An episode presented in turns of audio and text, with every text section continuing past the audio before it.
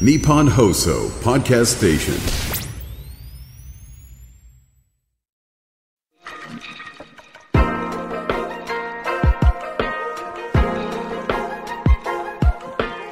日比谷通りの黒字サウナを愛する紳士淑女が集うぬくもりの空間有楽町サウナクラブオーナーは藤森慎吾老流水風呂外気浴。頭の中を真っ白にして今日もあなたをまどろみの世界へ誘います。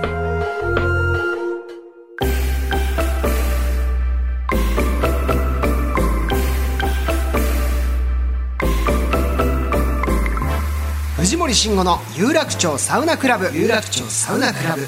Supported by サウナ。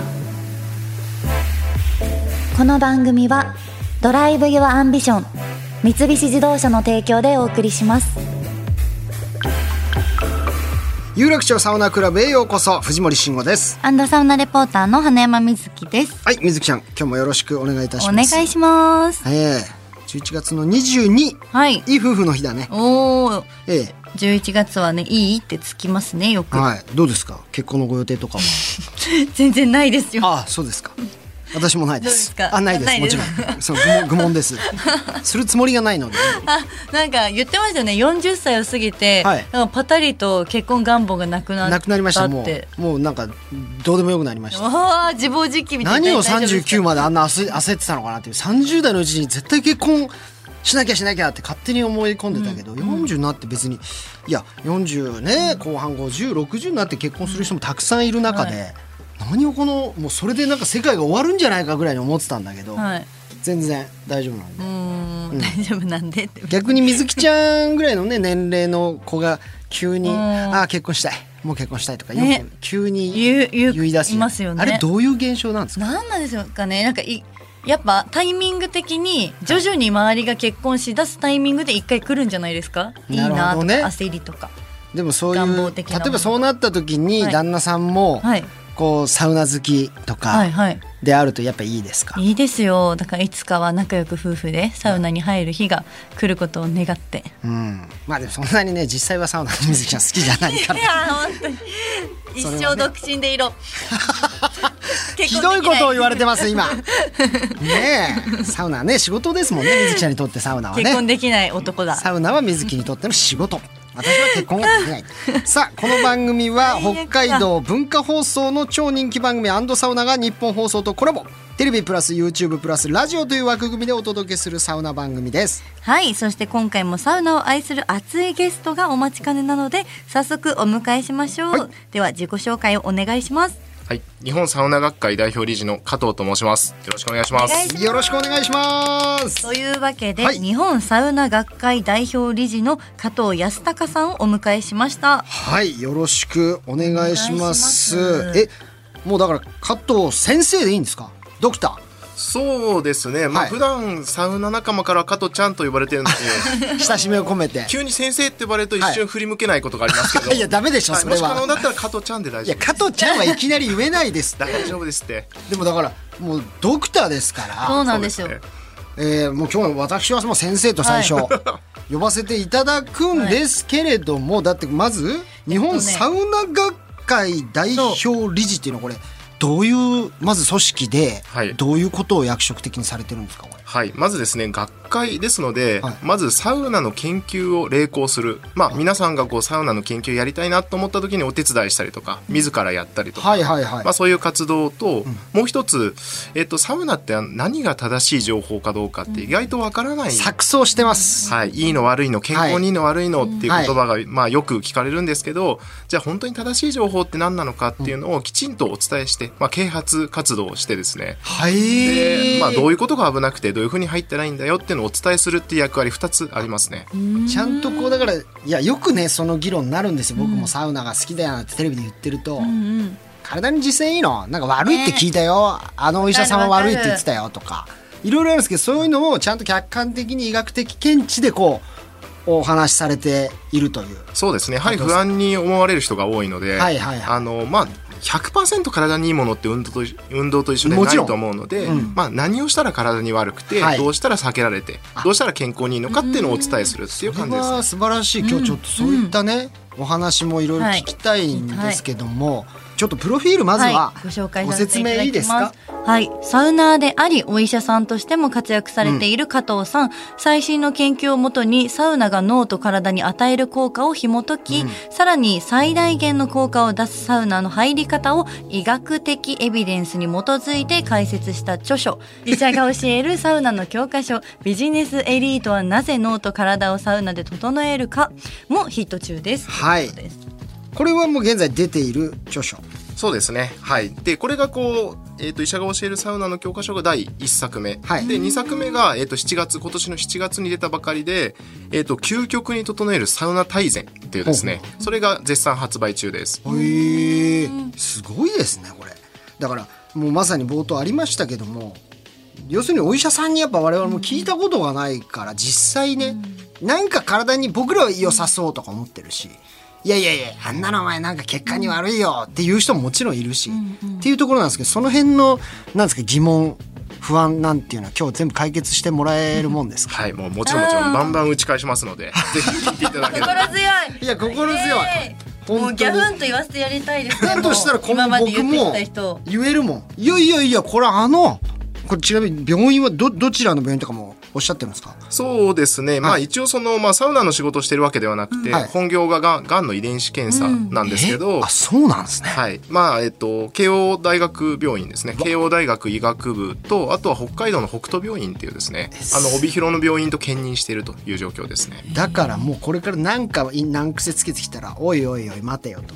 慶応大学のあの医学医学部の病院のね先生がこう言ってたんだっていう、そういう看板もう背負っていいですね私はじゃあ。そうですね。はいちゃんとね、理屈もね、正しい理屈も一緒に発信していただけると。そうはい。しましょう、い。やこれもうだからね安心したい。今日は本当にいろんなことそうでを聞いてね。すねはい。でもこの何ですか？もちろんお医者さんでありながらサウナはうんうん。どっかきっかけがあって途中からサウナ好きになったんですかそうですね一番最初は確かこうラジオ出演がきっかけで、はい。それこそあの整え親方とか、サウナ師匠とかですね、はい。はい。がやってるラジオ番組に一回呼んでいただいて、はい。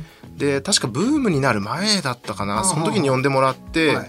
でまあ当時、まあ、サウナーじゃなかったんで、まあ、医学的にサウナってどうなのか聞きたいからあの解説してくれと言われて行ったら、初めて「整う」とか、いろんなことを聞いてああなるほどとうさんくせえなと思ったんですよね、はいはいはい。一番最初、はい。うさんくさいじゃないですか急に。まあいきなりはね。はい、うん。本当かなと、でまあその放送事故になっちゃうからそんなことは当時今あの本番の中では言わなかったんですけど、はい終わった後にこっそりと「ちょっと盛りすぎじゃないですか」と、はい。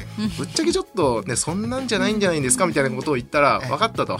うさんくさいのは自覚しているから、あの言ってもらったら分かるから、い。じゃあ一緒に行こうって言われてですね、はいはいでその日の夜に笹塚のマルシンスパ、はいはい当時あの全然混んでなくてはい。有名店じゃなかったので、あの行ったら否定する気満々で行ったらですねあれ？あちょっとかん思ってたのと全然違うなと。ほでこれ面白いから研究とかしたいですねっていう話をしたら「おやろうやろうよ」みたいな感じでどんどんこうサウナにのめり込んでいった。うはいへきっかけはそこだやったんですね。っぱ親方それから師匠なんですね。そうですね。一番最初そうでしたね。はい。もともとはあの面識があったわけじゃなく本当にラジオにご出演したってことですか？そうですね。その時は面識がなくて共通の知人で、はいはい。まあ、医者の先輩が共通の知人でいてであのその先輩からあの連絡もらっておで医者さんの立場でなんかコメントが欲しいということでそうですそうです。行ったんですね。はい、で先輩から言われたらイエスかハイでしか答えられない。両方イエス。我々の業界は、なのでなんかよくわかんないけどはいって言いながら言ったという感じなですね。るほど。へってことはもういわゆる「整う」というね昨今言われてるあの言葉も医学的にはなんか説明ができることなんですか？そうですね。もちろん説明できる現象ですね。ななんなんですか？よくね僕すっごい言われるんですよこういう仕整事してると。うって何ってさもうなんで整うって何って二度と聞くなよって思いながら。またかと。はい。どういうことなんですかあれは？はい。まあ、感覚的な言葉で言うと、はい。まあ、ものすごくリラックスしているにもかかわらず頭がはっきりしているすっきりして感じると。いうような状態のことですはいね。はい。で普通はリラックスしたら眠くなるじゃないですか。そうですね。はいで眠くならずにはっきりすっきりしてるっていうのはちょっと変わったところなんですよね、本来。人間ってあのリラックスしたら普通はこう体を回復させようとして眠たくなるんですよね、まあそんなイメージですはい、ねで。サウナって全然眠くないじゃないですかはい。出た直後って。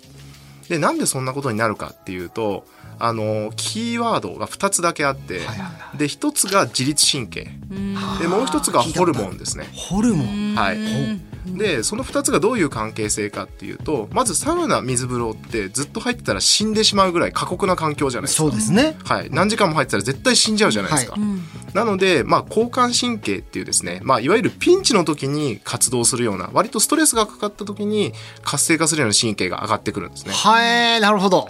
で、あの、過酷な環境なので、あの、速攻で変わらないと人間の体がこう、おかしくなっちゃうじゃないですか。はい早く素早く変化しないと。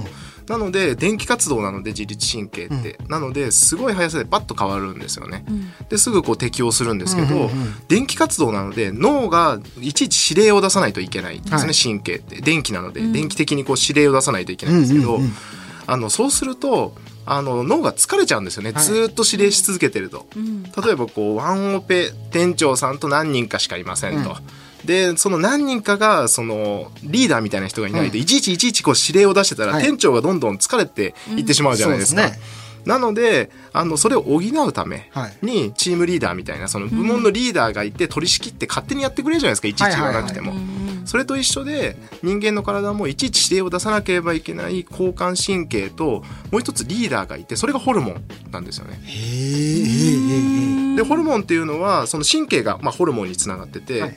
であの神経からその指令がホルモンを出す臓器例えば副腎とかあるんですけど、副腎とかに来るとそこから血中にこう物質を出すんですね、そうすると血流に乗って自動的に全身を同期させてくれるので、はい。あのいちいち指令を出さなくても同じ機能が保てるという感じのメカニズムなんですけど、はい。なんでその2つがキーキーワードキーポイントかっていうと、普通はそういうこうホルモンと自律神経って同じぐらいの感じでこう上がったり下がったりするんですよ、すごい性能がいいので、うん。いつまでも残ってたら変じゃないですか、はい。なので同じような感じで同期して動くんですけど、はい。ちょっと時間差があるんですよね、はい。で神経はすごく速い。電気活動なので一瞬で変わる、はい。でホルモンはこう血液をがこうぐるぐるして肝臓で代謝されてだんだん効果が弱くなっていく、はい。それが大体半分になるのが2分ぐらいかかると。言われてるので、普段は2分ぐらいってあんまり関係がないんですけど、うんサウナ水風呂休憩みたいに意図的にすごい速さでスイッチングするとちょっとずれるんですよね。はそうすると先に副交感神経が優位になっているにもかかわらず興奮物質がまだ残った状態になって乖離するので、はいそれがすごくリラックスしているにもかかわらず頭がはっきりすっきりしているっていうですねはい整うっていう状態を生み出すというふうに考えられあ。ますね。ズレなんですね。はいめちゃくちゃ面白いし分かりやすかった俺はちょっとごめんなさい花山さんがちょっとあの あれなんですけれどもすいません後で僕がなんかあの熊さんとかで例えておきますんではい。うさぎさんと熊さん。わかりやすい感じで。あめちゃくちゃでもあなんか分かった気がしますわ、はい。あそういうことなんですね。そうですね。だから、あの、動線が悪い施設とかってあるじゃないですか。はいはいはい。例えばこう、わかる。休憩まで遠いとか、だからもったいないって勝手に感覚的にある時あるんですよ。あダメダメこれもったいないわっていう。2分ぐらいが整うタイミングなんで、それがどんどん消費されて、ただの落ち着いた状態に戻ってっちゃうんですよね。それだから知らず知らずこっちも体で分かってるってことですね。その2分間が一番ピークで整えてる時間帯ってことですか？そうなんです。ああなるほどいやちょっと今モヤモヤが一個。解けましたけれどもだから今日はすいませんあのーもう今いきなり聞いちゃいましたけどせっかくねこの素敵な、あー加藤先生ゲストにお迎えしておりますので、こちらの企画いきたいと思います、教えて加藤ドクター。はいということでえーサウナに関するいろんな疑問をですね、はい。もうドクターの視点で、えー解説していただきたいと思います。はいいうことでごめんなさいもう一番聞きたかったことをフライングで私聞いちゃいましたけれども、はい。やっぱよく聞かれますかこのめっ質問。ちゃ聞かれますね。毎回のように聞かれますね。そうですよねでででやっぱり聞きたいのはその先さらに、で結局それって体にいいの悪いのみたいな論争あるじゃないですか。ありますね。そこもどのように我々こう説明していって、もちろんサウナを肯定したいタイプ派なんで、うんうんどのようにこう伝えていったらいいのかなっていうご相談もしたいですね。はい、あの基本的にはあの運動と一緒なんですよね、はいサウナって。で運動って体に悪いっていう人あんまりいないじゃないですか。そうですね体に程よい運動とか、うんまさに。それで、あのーまあ、運動もあんまりこう例えばこう基礎疾患があるとか、あとはそんなに体力がない方が激しく運動したらはい。当然リスクが高いですし、そうですね危ないですよね。はい。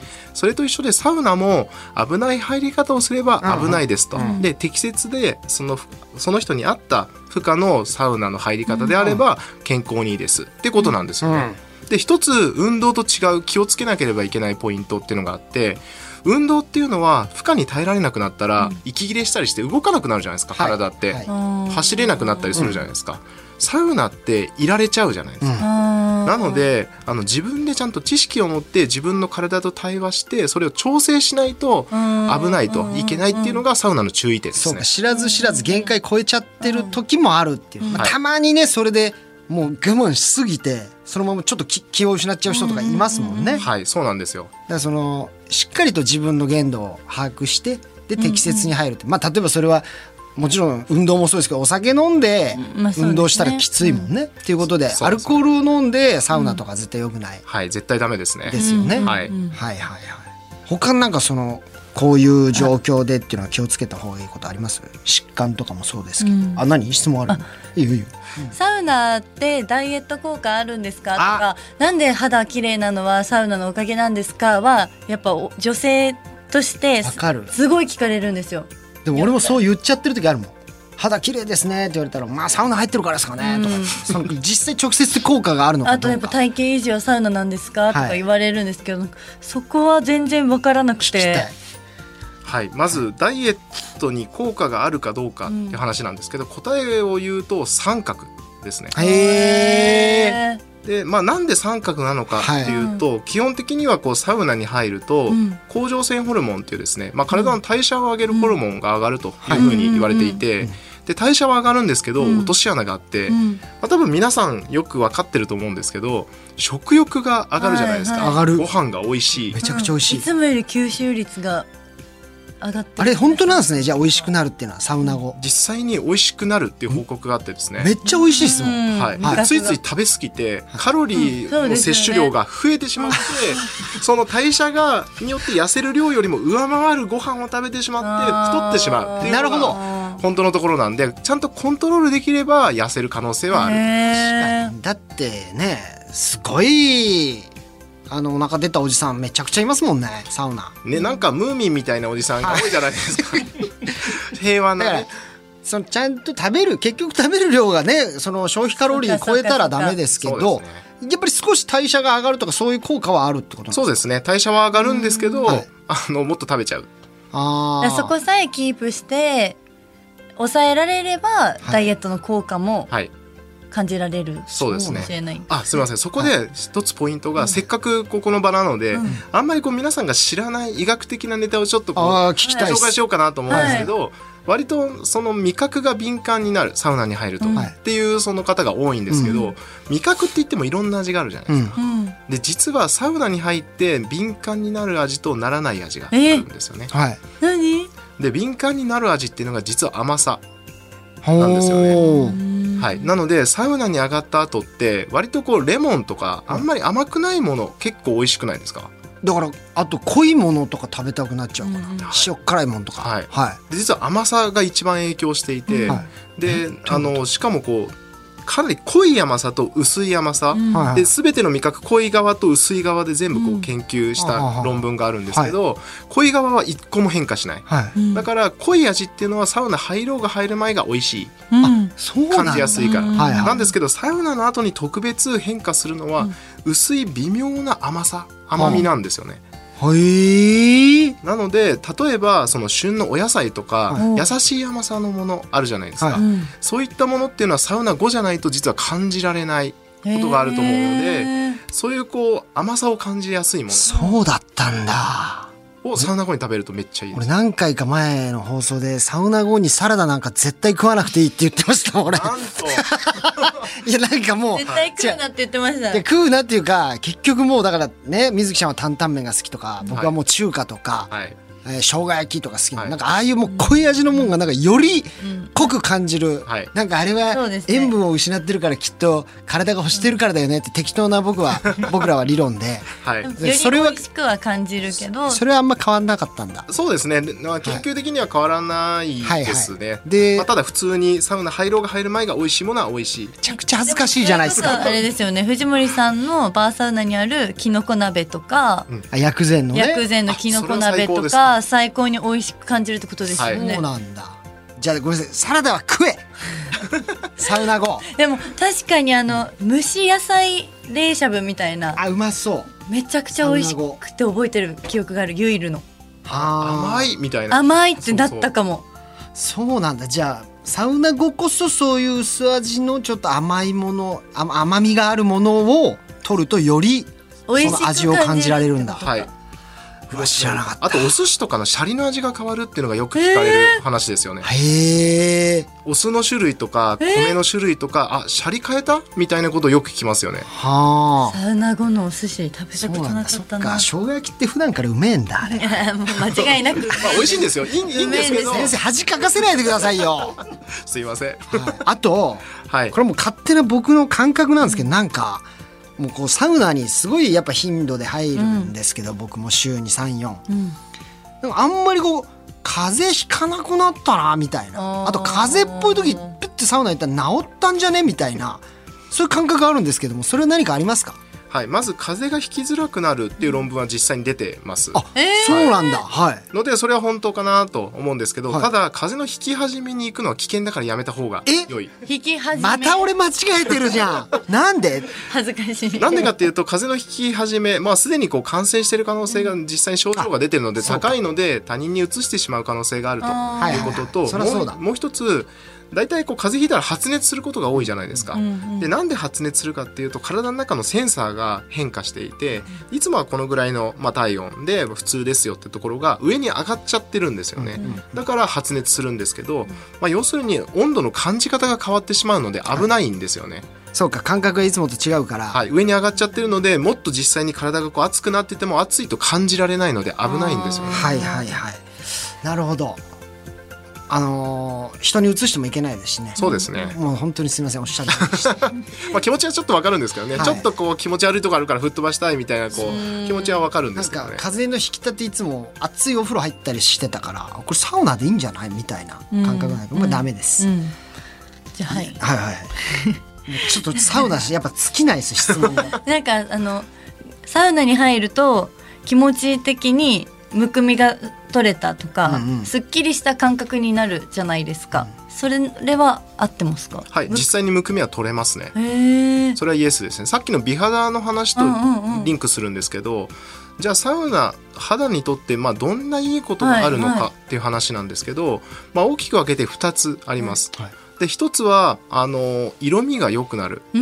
でいわゆるこうサウナに入ると熱くなるじゃないですか、はい。体が。なので冷やさなきゃいけないですよね。うん。で冷やすためには毛細血管がたくさんないと血液で冷やすので、はいはいはい。なのでたくさんないといけないので、表面の毛細血管の密度が上がるんですよね。はいどんどん増えてくるんです血管が表面の。でそうすると何が起こるかっていうとあの肌の色味って何で規定されるかっていうと、まあ、メラニンとかそういうことでもあるんですけど、もう一つ血液の色でも変わるんですよね。うんうん。で静脈血って言って酸素が少ない血液って黒っぽいんですよね。はい。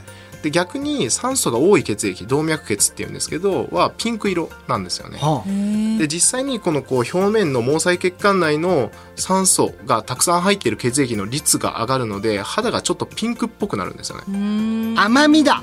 甘みのピンクの部分ですね。はいはい。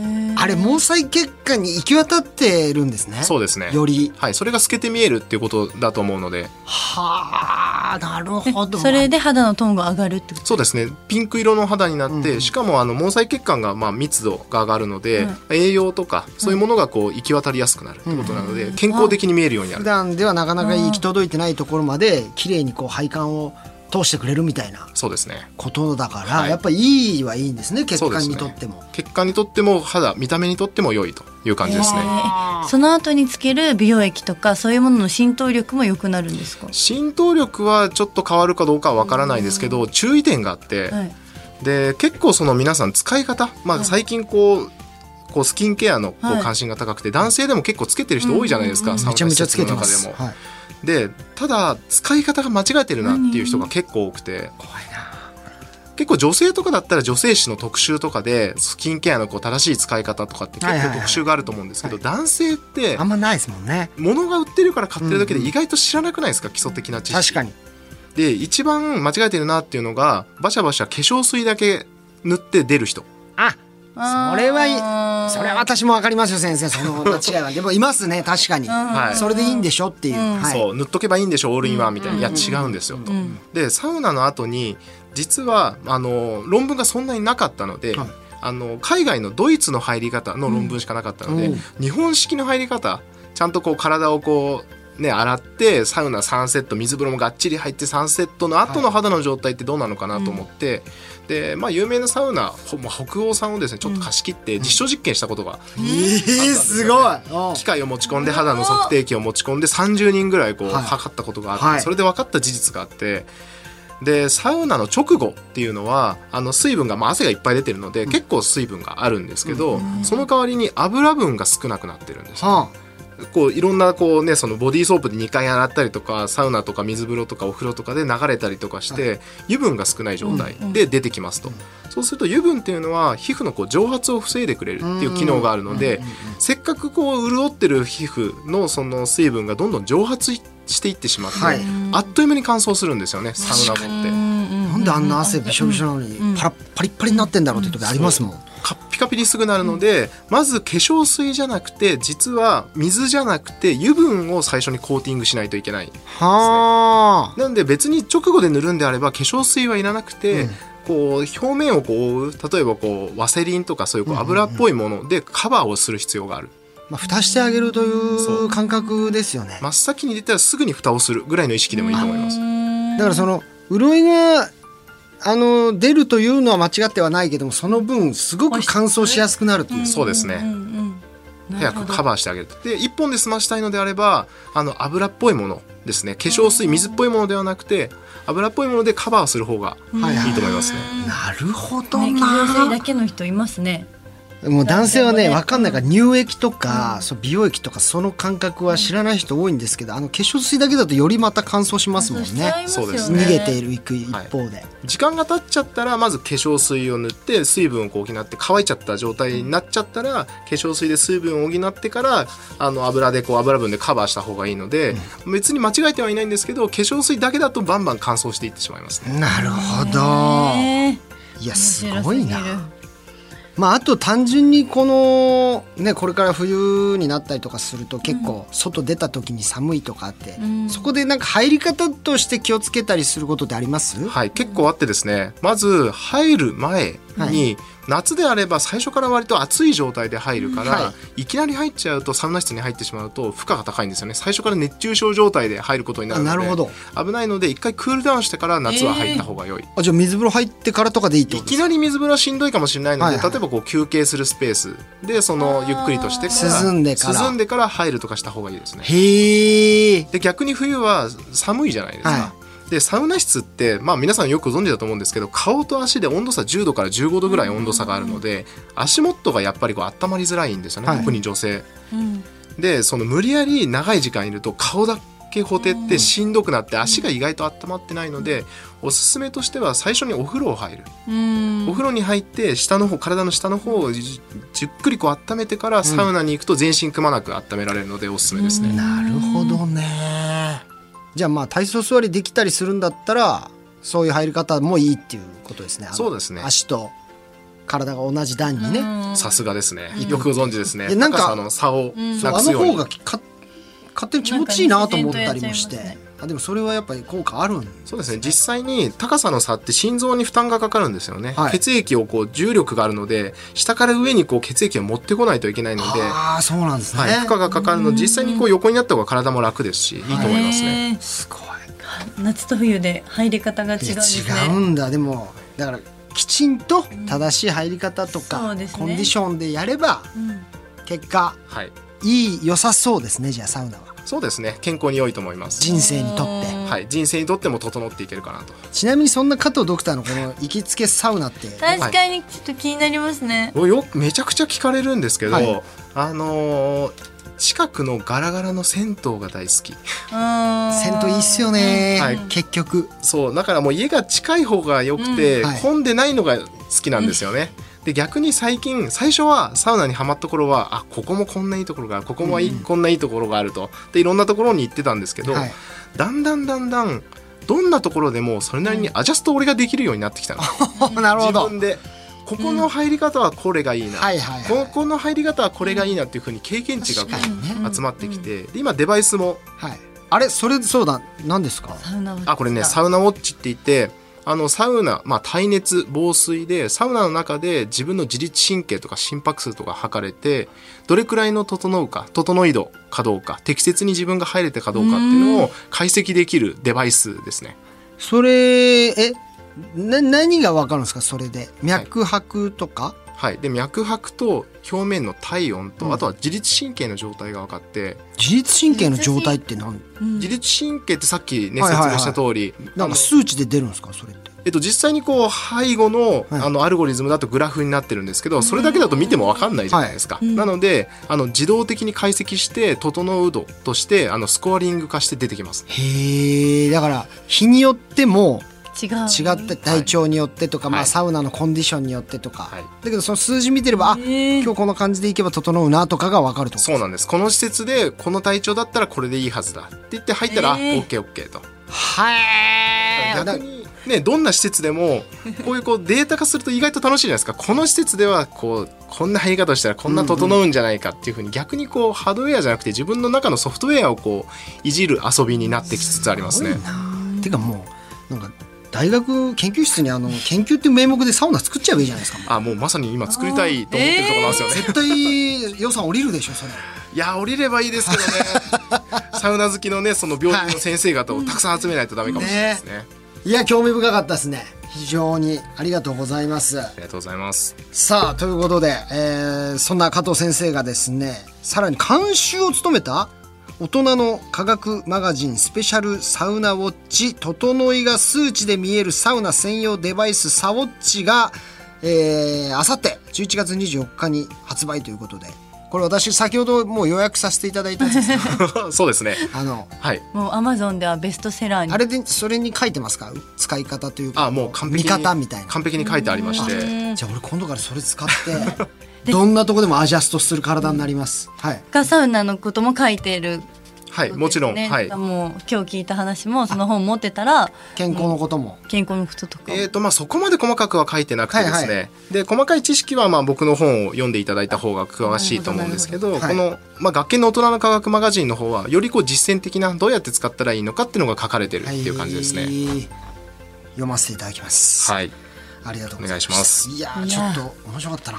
今日今までまたない回にはい。なりました。聞いちゃいます。ぜひちょっと今度一緒にサウナに。そうですね。整い度を測って勝負しますか。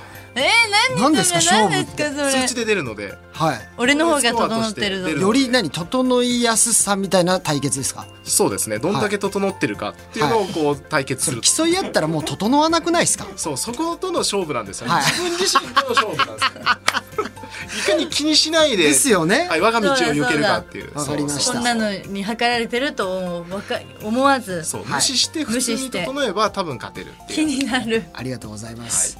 さあということで今日は本当に興味深いたくさんのお話ありがとうございました。本。当にありがとうありがとうごございますざいました、あえーゲスト加藤先生ありがとうございました。りがとうごありざいます。がとうございます。藤森慎吾の有楽町サウナクラブ藤森慎吾の有楽町サウナクラブ。サポーテッドバイサウナ。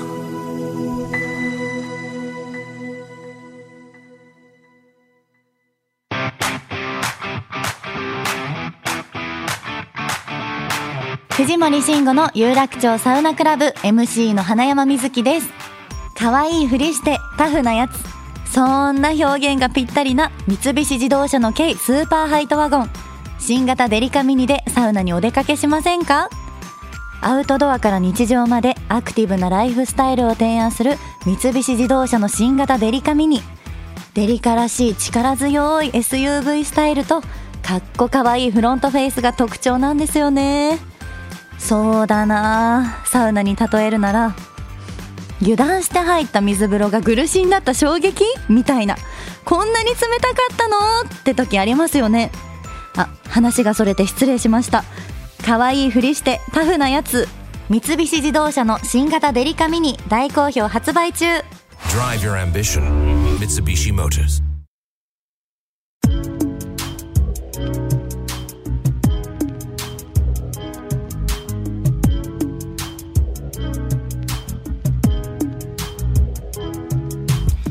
さあお送りしてきました藤森慎吾の有楽町サウナクラブエンディングです、えー番組ではサウナにまつわる質問や疑問サウナの思い出サウナお悩み相談などいろんなメッセージを随時受付中です。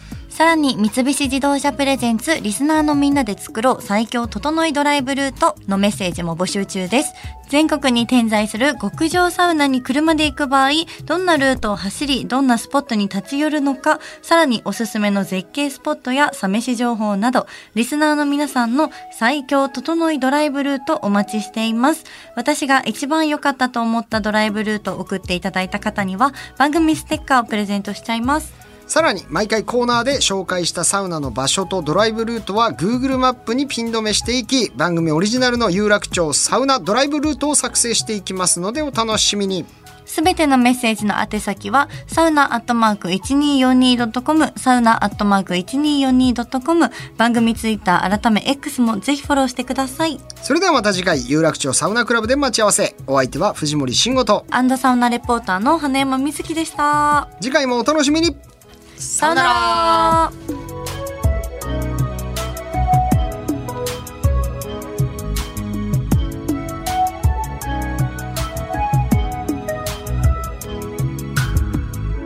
藤森慎吾の有楽町サウナクラブは、 Drive your Ambition、三菱自動車の提供でお送りしました。